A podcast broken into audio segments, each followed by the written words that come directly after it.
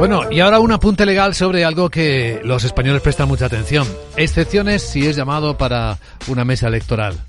Vamos a verlo con nuestro abogado Arcadio García Montoro. Buenos días, abogado. Buenos días, Luis Vicente. ¿De qué hablamos?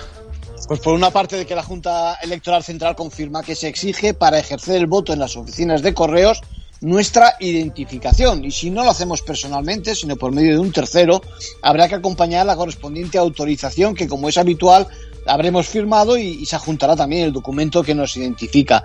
Nada, por tanto, a partir de ahora de dejar el voto en los buzones de correos.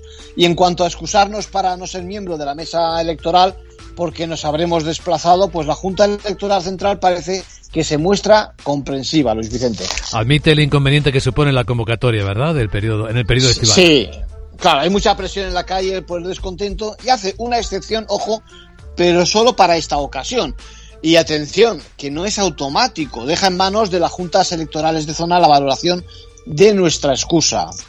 Así que, bueno, los electores tendremos que justificarlo y sobre todo documentarlo bien, tanto el juego de fechas, porque van a poner especial énfasis en que se contratara el desplazamiento con anterioridad a que tuviéramos conocimiento de la convocatoria, como al trastorno que nos produce.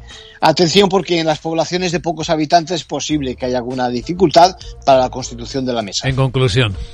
Pues bien atentos porque si recibimos esa notificación de que nos designan o presidente o vocal de las mesas electorales, dispondremos solo de un plazo de siete días para justificar y, repito, documentar nuestra excusa. Y una vez que lo hayamos hecho, en otros cinco días conoceremos la respuesta que bien pudiera denegarnos la petición y que de ser así no admite recurso. Así que hagamos nuestros deberes. Gracias, abogado.